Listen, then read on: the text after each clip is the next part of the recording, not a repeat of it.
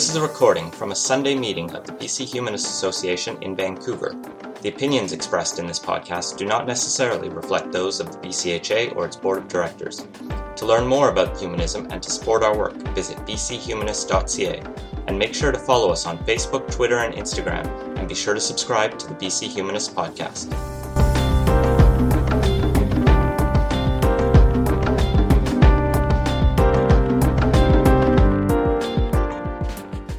Um, thanks so much for having me here today on your Sunday morning. Um, it's a pleasure to be here. As Dan said, I'm a former neuroscientist. I started out my career at the University of Edinburgh Medical School. But that wasn't my life plan. My life plan was to be a veterinarian. Ever since I can remember, I, I had deep fascination with animals. So my first best friend was uh, Blue. I was an only child for six years until my brother came along, and I was raised in rural Britain. So to say that he was my best friend isn't an over-exaggeration. There were like no other kids around. so here's who I spent my time with, and it gave me this deep uh, appreciation for the reciprocal relationship that we can have with animals. And I, I wanted to have a career where I would improve their lives. And I was also deeply fascinated by science. So this wasn't just a kind of like emotional, intuitive direction that I wanted my life to take. I wanted to understand animals better and improve their lives through science, and I thought that being a veterinarian was the only way to do that. Um, that didn't work out. I got all the grades to get into vet school. It's incredibly competitive in Britain, and it was heartbreaking when at 18 my life plans didn't work out, and I didn't have a plan B. So my plan was to go to the University of Edinburgh. It was the, my favorite vet school. And I thought, you know what? I'll go, I'll do my first year, I'll dazzle them and work really hard and I'll transfer into the vet program. However, in my first year, I started to learn about neuroscience. And um, I, I got deeply into and fascinated by the way minds work, how we learn things, how we remember things, and the neuroscientific basis of behavior. And so I decided to stick it out and I did my honors degree in neuroscience. And uh, as part of that, I was witness to an experiment um, with mice. Does anyone know the Morris water maze experiment? I can explain it? Yeah, I'll explain it anyway. So what happens is you have a, a rodent, and in, in our case we were using mice. And they, this is a, a, basically a deep paddling pool. There's liquid latex put in the water so that they, uh, they can't see through the water, so it's opaque. And there's this platform that they need to learn how to find that. And so you can track the animal with computer equipment. Usually you put like permanent marker on their head, so the contrast between the white and the black means that the computer can track their black head. And um, this is usually the route. They kind of take their time trying to find the platform, but then they know that it's there. And then on day two, the route might, you know, they've the route gets shorter and shorter until it becomes really direct because using these cues, they can remember where the platform was and they've learned how to uh, swim to the platform. And the platform's hidden beneath the water, so they, when their head's above water, they can't see it. They just have to learn where it is. Now, rats are really good at this. Rats are really strong swimmers. They really love to swim. Mice, not so much. They're good at swimming, but they don't prefer it. And in fact, there's a psychological stress test for mice called the forced swim test. They don't enjoy swimming. It's something that stresses them out. And so when I was doing this with mice, I didn't know at the time that I was questioning the scientific validity of what I was doing, but I started to look at the mice and realize through their behavior that they seemed really stressed out. And I was like, you know, when I'm really stressed out, I can't learn anything. There's a point where that stressor is so intense that I can't remember things. I can't learn very effectively. So I started to wonder what the data, the data that we were collecting, whether that was meaningful at all, because the mice were super stressed out. So here's this concept of scientific validity, and I'm sure you're all really um, aware, but I'll define it for you here. It refers to whether a study is able to scientifically answer the question that it's intended to answer. And there's two different types of scientific validity. There's internal validity and there's external validity. Now, moving on to, like, my career took a, a path through uh, farm animal welfare, actually. I graduated my undergraduate degree and thought that I was on top of the world. I was the, this expert in neuroscience. And I applied for a job and I got a call and they said, you know, Elizabeth, you're really underqualified for the job that you applied for. But, and this is a conversation I'll never forget, um, the gentleman who ran the lab said, I can teach you many things, but I can't teach you to have enthusiasm for research. And I think you have it. And so there's a job that we haven't advertised yet. We need a neuroscientist on an animal welfare project. And would you be interested in coming to speak to us? So there I launched my career as a pig neuroscientist. I was a neuroscientist on an animal welfare science experiment to assess stress in pigs when they're housed for farming purposes, for commercial food production purposes. So I kind of opened up this world to me of animal welfare science that allowed me to use science to improve the lives of animals and not have a vet degree. So that was kind of cool at the time. I was like, I didn't know this discipline existed. It was kind of a young discipline at the time. And then I, I, after being in Edinburgh and doing my master's degree in animal welfare and behavior, so bringing my neuroscience knowledge to how we actually can understand animals better, because they can't verbally report to us what is going on. So how can we use their behavior to understand them better and to understand maybe some of their inner states that they can't report to us, their affective states? And so I, for personal reasons, moved to Canada in 2006 and um, got a job at the UBC Animal Welfare Program. It's a research program at uh, UBC. I now, I now teach in the program. And it kind of brought my journey full circle in a way because they really they wanted a phd student who was going to look into things like lab animal welfare. How do we manage the harm to animals in research versus the benefit uh, that the, the research gives us? And um, how do we improve the lives of animals in, in research settings? So my phd is in the ethics of using animals in experimentation the governance of that practice and what lab animal welfare stuff we can understand through doing good science so part of that was for me reflecting on this, this experience to say, okay, well, in this particular experiment that I, that I did when I was in my undergraduate degree, I kind of was like, you know, was, was, that a valid, was that a valid use of animals? What was the benefit that we got? And I'm sure you're all aware that there is um, a push these days towards what's called translational research or translational medicine. So this is where we apply findings from basic science to enhance human health. And that's usually the cornerstone of our public acceptance of the use of animals in science. We accept that, okay, well, certain harms might come to animals in science, but it's ethically justifiable because the benefits that we'll get from that will hopefully outweigh the harms that the animals have, have experienced. So I was really interested in, I'm a, I'm a scientist, I'm interested in evidence. So I'm like, okay, well, there's an empirical question there, right? Where's the evidence then that animal research benefits humans? And it does, it does benefit humans. But I think that once I kind of started to dig into it a little bit, I found that this translation from animal models to human data, and this is, there's a recent publication from 2016 that has kind of pulled a lot of this data together. It's showing us that the translation of data from animal research to human clinical benefit happens on average 0 to 8% of the time. And it's like, okay, well, we understand science is an uncertain endeavor.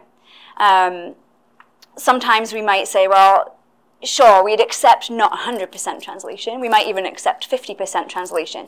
And this fellow, Ari Joffe at the University of Calgary, did um, some qualitative research. He asked people, okay, so if you were, if it's the cornerstone of our governance of animal research that the public says we accept animal research on the condition that it provides a certain amount of benefit. What does certain amount mean? What's, what benefit would you accept? What percentage of translation? What's the lowest threshold you'd be willing to accept? And he interviewed medics and students and members of the public and a whole range of different stakeholders like nurses and healthcare practitioners. And on average, the minimum acceptable translation was 20%. So it seems like there's a little bit of a disconnect between public expectation about the benefit that animal research gives us and the actual translation. So I'll bring us back to scientific validity again because I've explored reasons why this might be the case. So the first reason is internal validity. And that basically is a question of whether the research was done right. So, are we actually adhering properly to rigorous, responsible conduct as scientists, as a scientific community when it comes to animal research? And we can do things like um, look at whether people have done sample size calculations? Have they actually um, put the time and effort into their statistical modeling ahead of time to see whether the number of animals that they're using is the right number? Were animals randomized to treatment? It's a really, we have to do that for any, we use humans in science too, right? Like we use humans in clinical trials, and um, you have to randomize patients to treatment. It's part of the, the rigor of uh, science in clinical trials. There's not really a requirement to do randomization for um, the use of animals in preclinical trials, but it's good science to do that. It limits our bias. And then experimenter blinding. So is the experimenter blind to the treatment that animals got?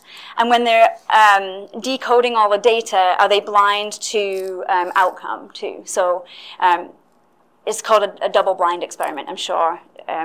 Most of you know what that means. So when we look at was the research done right, there's a bunch of scholars these days who are questioning the methodology of animal research. Because as it turns out, um, a lot of these corners are cut for animal research, and it has bad consequences, one of them being the low translation rate of animal research to human clinical relevance.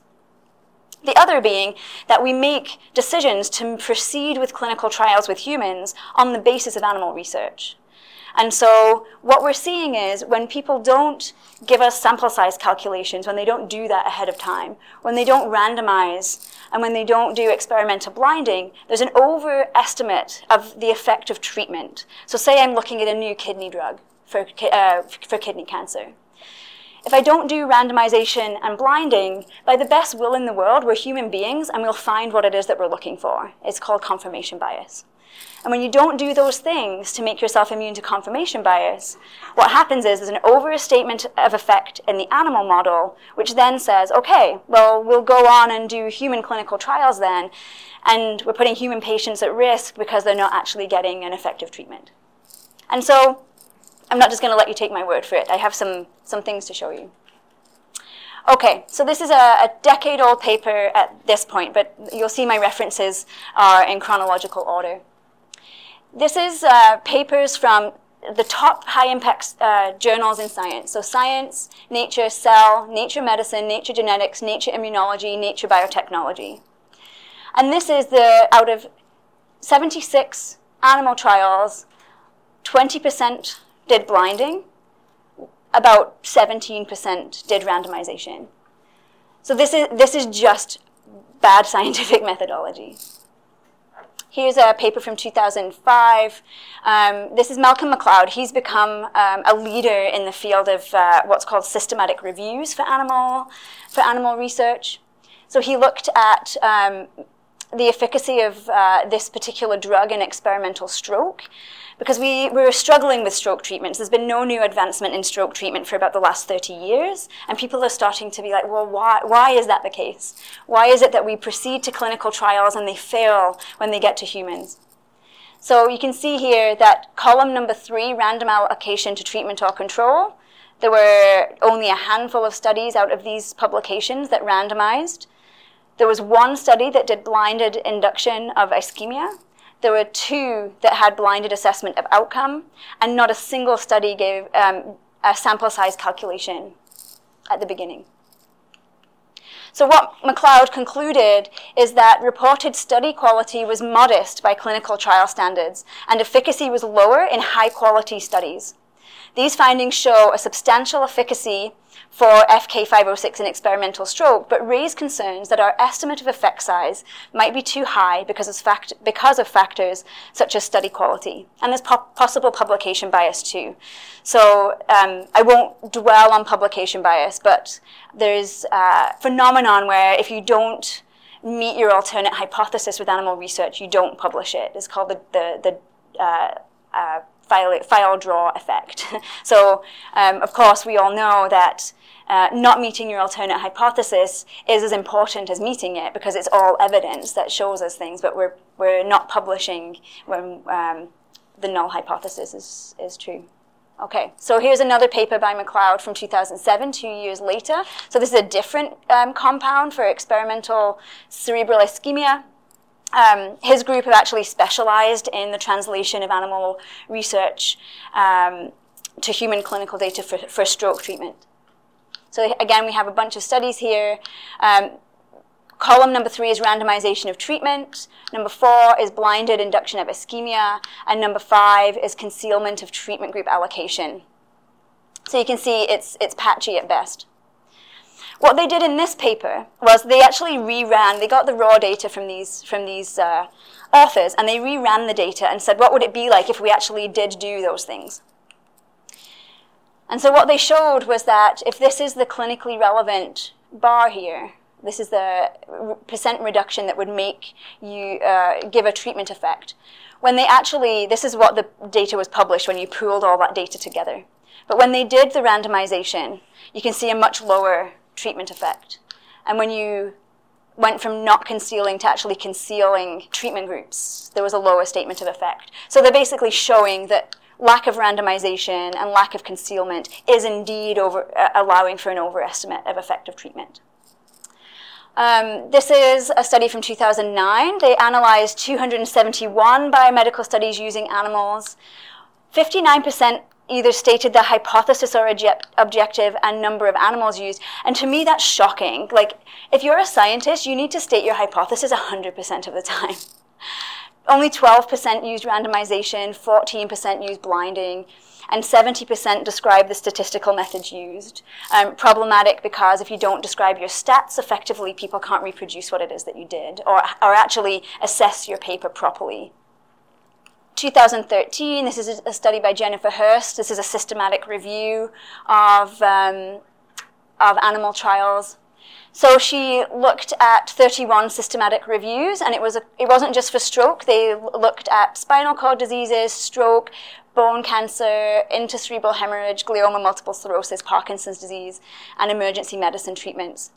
Um, what they found was that 29% of studies reported randomization, 15% reported allocation concealment, 35% reported blind outcome assessment.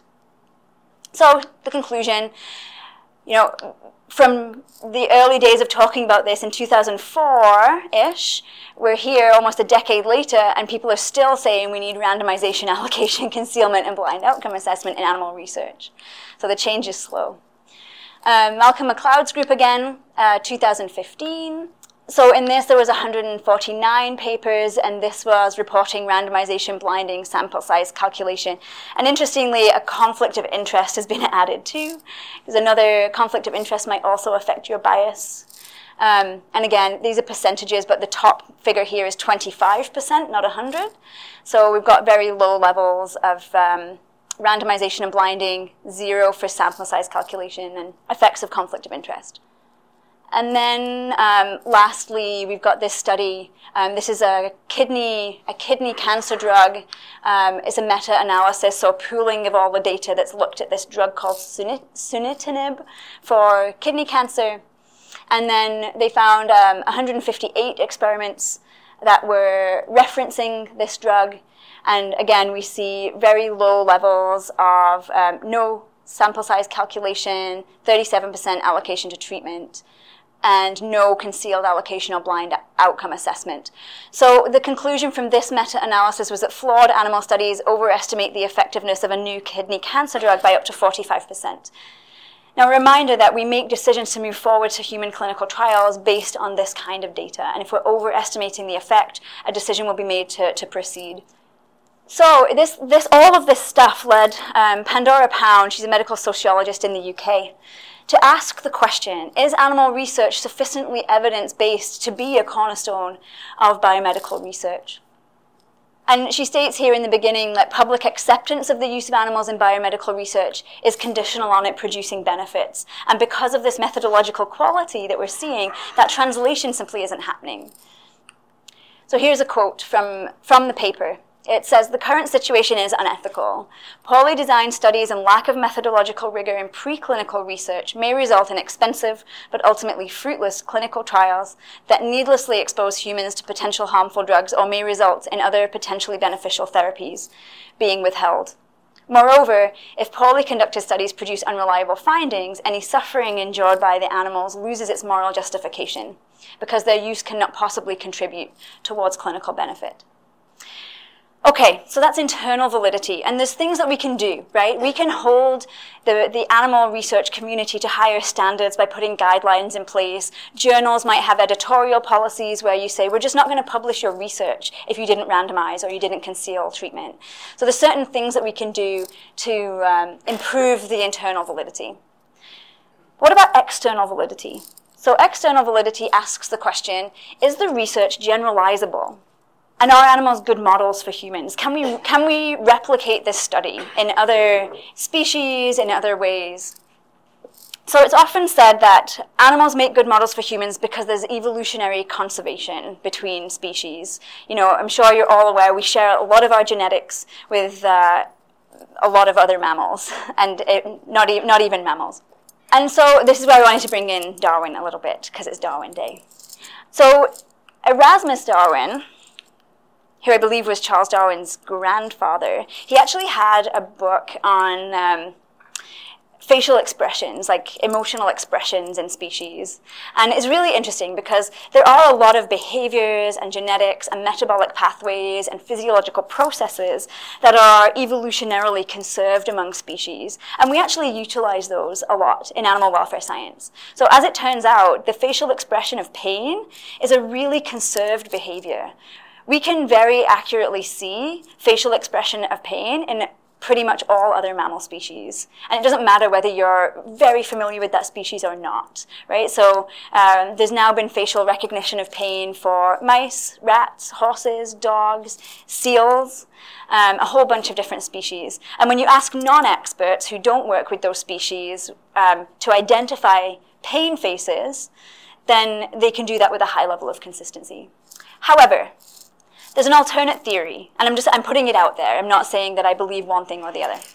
There's an alternate theory, and it's been put forward by a gentleman called Ray Greek, and he has a book called Animal Models in Light of Evolution, where he says that because evolution wasn't linear, it's actually a branching off, right? So it's not that there's just this linear process. We just we get to a point, and then certain individuals in our population are better equipped to fill this newly adapted ecological niche. And so those individuals kind of branch off, and that's how we get new species. So there's a branching. And so what he says is necessarily that theory of evolution, which is now considered like there's a lot of consensus over the branching rather than the linear theory of evolution, it necessarily requires differences between individuals and differences between populations. And that might be really affecting our ability to generalize from animal research to humans, because quite simply put, um, we, we've cured cancer in mice, but we're still struggling to cure it in humans because we're actually two different beings. So it's just a, the- it's a theory that he's um, put forward right now to say, well, maybe um, our current understanding of the theory of evolution and the way natural selection works actually means that um, other species are different enough for animal research to not have very strong external validity. So that's what he's saying.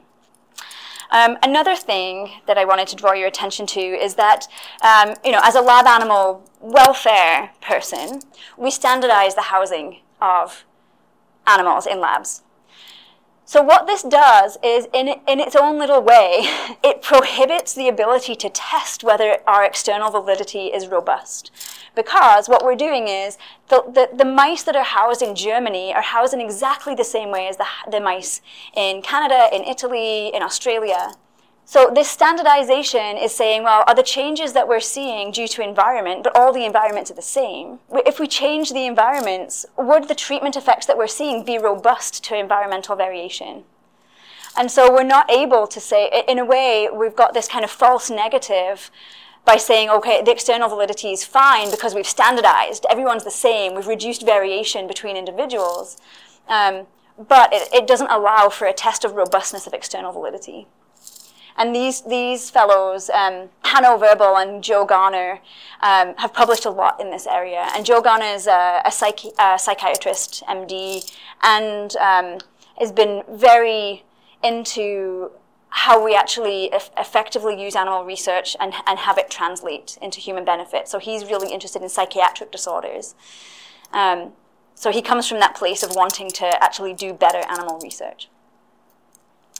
Okay, so those are some of the kind of scientific validity arguments. What I want to do now is kind of switch gears a little bit because I think, um, unless you've been an animal researcher, which some of you may have been, um, a lot of us don't really have a window into animal labs, and the only window that we usually have is through the animal rights movement, which I, which I would kind of call propaganda in a way sometimes, because it doesn't really I don't know, animals in labs are usually very invisible to the general public. And um, my job is to try and understand animals better so that we can provide better for them.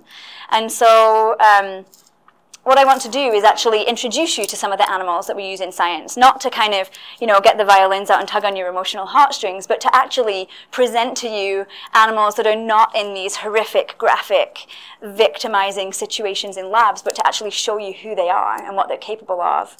Um, because keeping them in diminished environments in labs can actually really affect our science. So these are zebrafish. Um, fish, surprisingly, are now the number one lab animal used in Canada, as of our last count in 2014.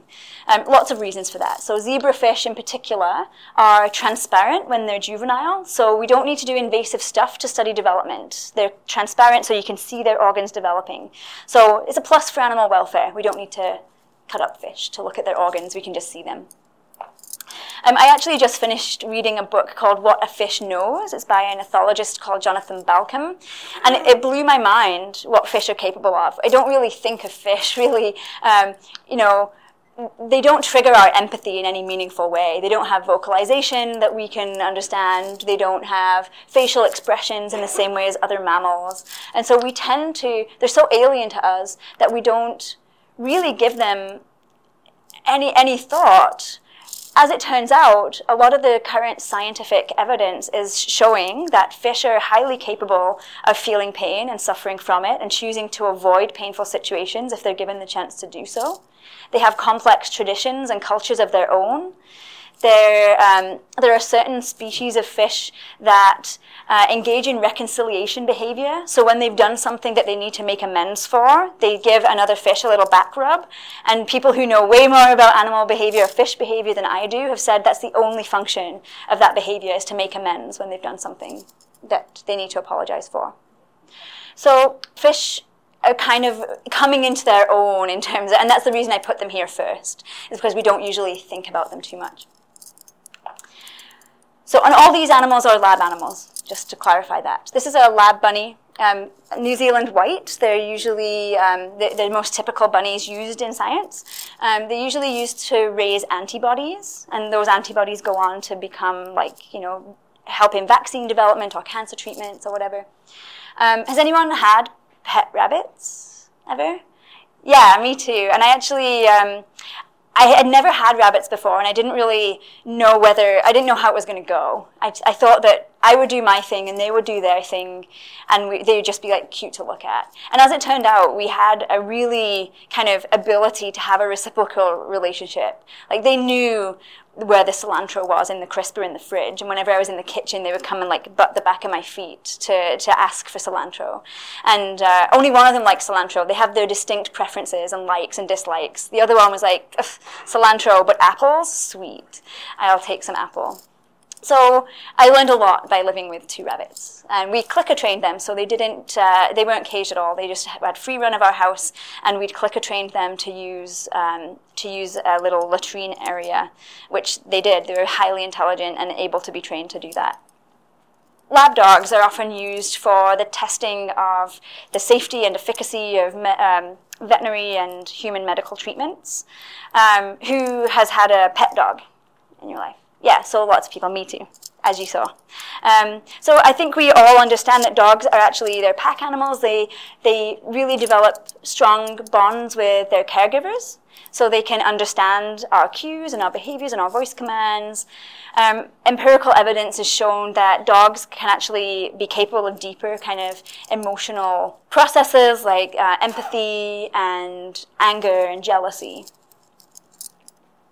This is a uh, Xenopus laevis, so this is a South African uh, clawed frog. I actually did have one of these at home too. He's a very fun, fun little guy.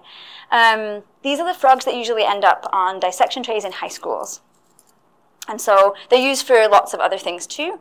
But um, um, interestingly, um, frogs don't have the same skin structure as we do.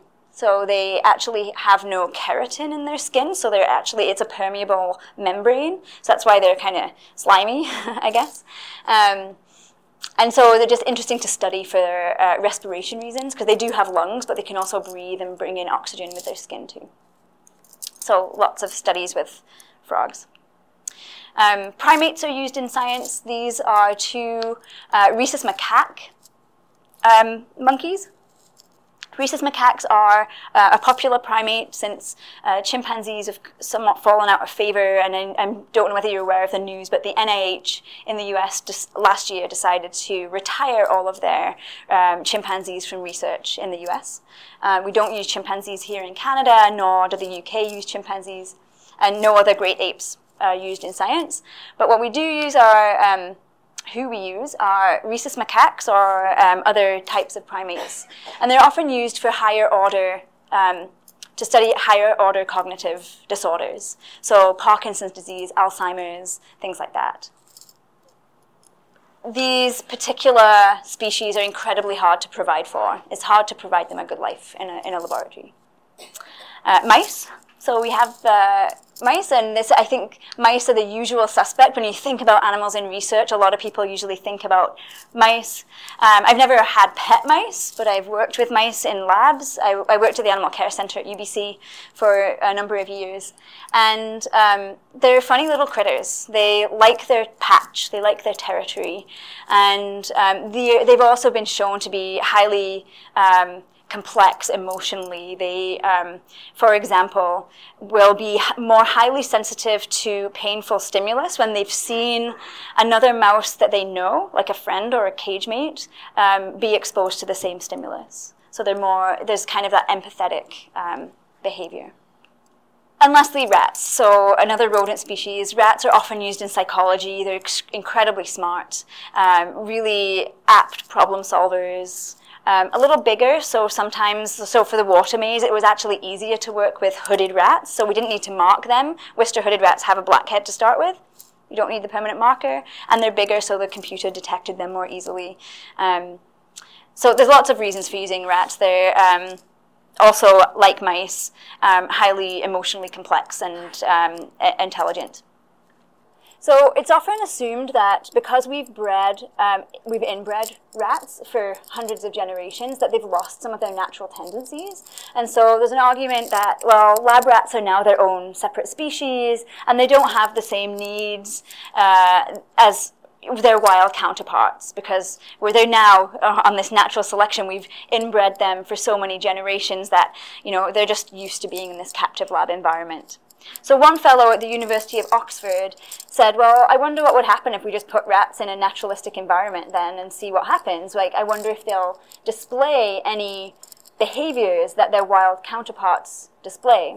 So that's a longer video. It's available on YouTube. It's called A Natural History of the Lab Rat, so that rats can speak for themselves and you can, uh, you can see them for who they are as, as individuals.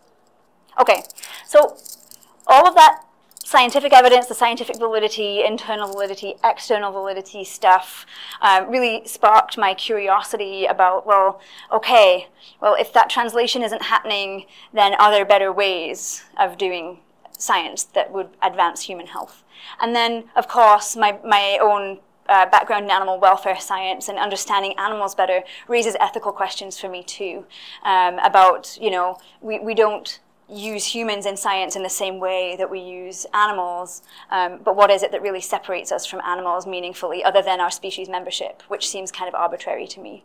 Um, and you know, I've delved into ethical theory a lot for my for my PhD, and I, I teach um, ethical issues in science, and I taught poli- um, a, a class on politics, animals, and ethics, and so. I'm, I'm yet to find a theory that would actually be really robust in justifying um, the use of certain species in research, um, just based on the fact that we, we wouldn't accept this treatment for humans.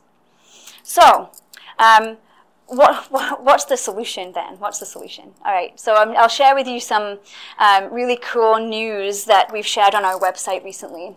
So there's a huge push to develop uh, non-animal alternatives in science.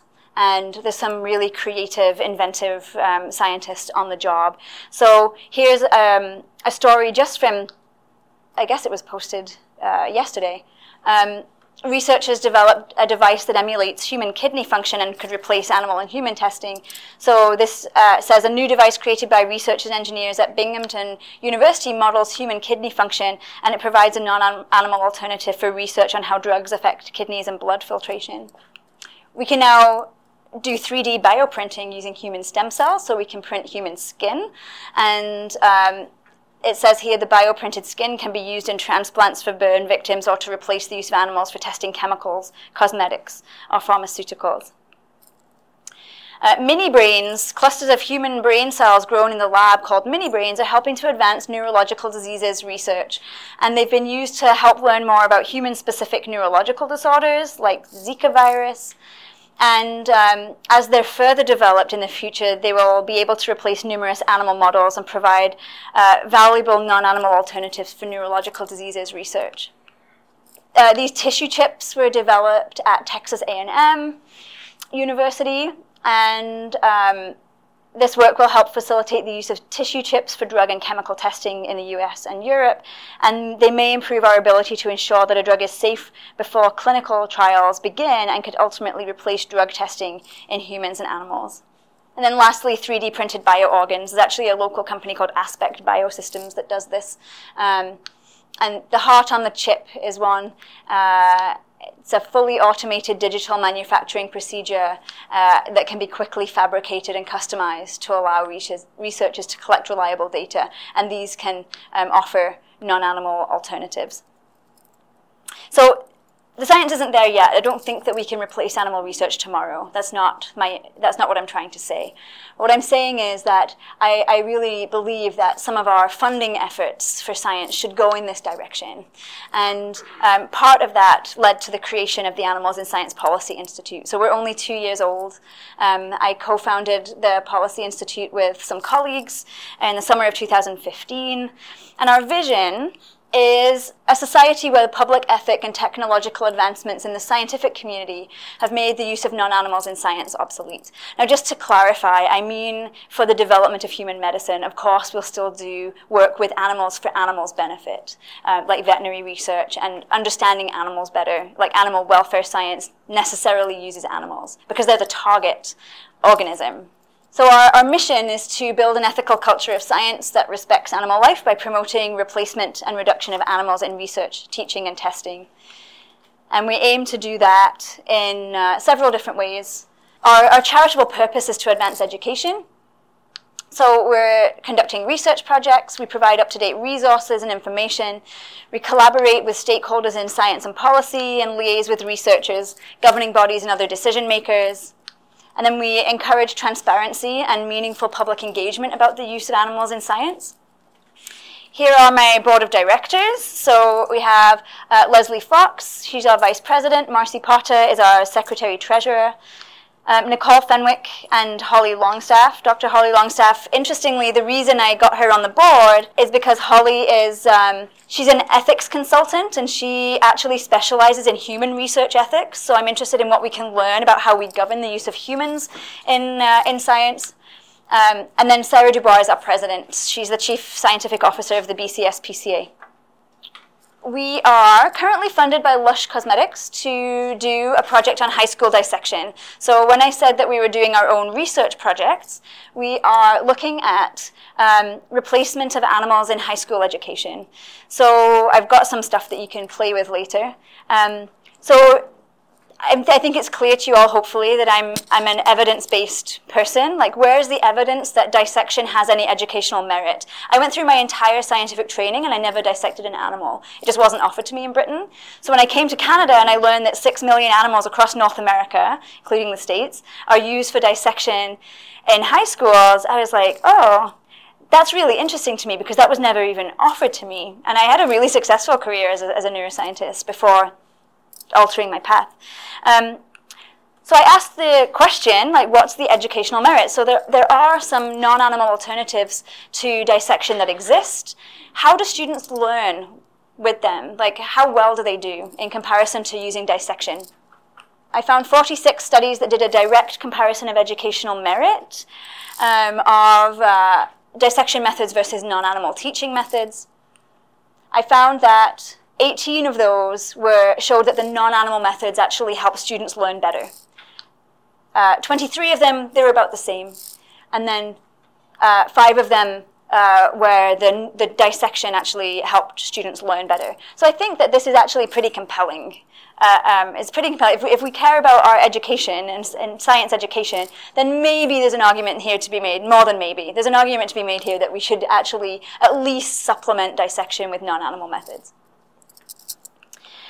teachers are interested in economics, like how much do these cost? Um, so here's how the math breaks down. So with our struggling school budgets, if you do real animal dissection, one frog is about $10. One fetal pig is about $25. A sea star, probably about $8 each. So if we do a calculation on the average of 30 students per class, one animal per two students, then you get about $375, uh, between 120 to $375 per class per year. It's an annual expense for your science budget. Um, this frog dissection app that I have, and, I, and I'll send it around so you can play with it, it's $6, one-time fee. You can download it onto all of your devices as long as you're the license holder. And it's not an annual fee. It's $6 always, always. And so, I mean, I think that the math kind of just speaks for itself. And you can use your science budget to do other things. There is an annual subscription package if you want to do other species like frog, fetal pig, starfish, squid, cow's eye. And that's th- about $350 per year. It's comparable a little cheaper. You also get 300 logins per day for a full year, so you could do a cost sharing with the schools in your district and make it even cheaper. And I also wanted to speak about the three R's. So the use of animals in research, teaching, and testing is governed by three internationally accepted principles where um, replacement, reduction, refinement. So the principle of replacement states that animals should only be used if the best efforts to find an alternative have failed. I think it's pretty clear on the education piece that alternatives exist that are extremely educationally meritorious. And so, because many non animal alternatives for dissection are available and they can lead to educational success, I think it's actually an ethical responsibility to use non animal methods for teaching our science students.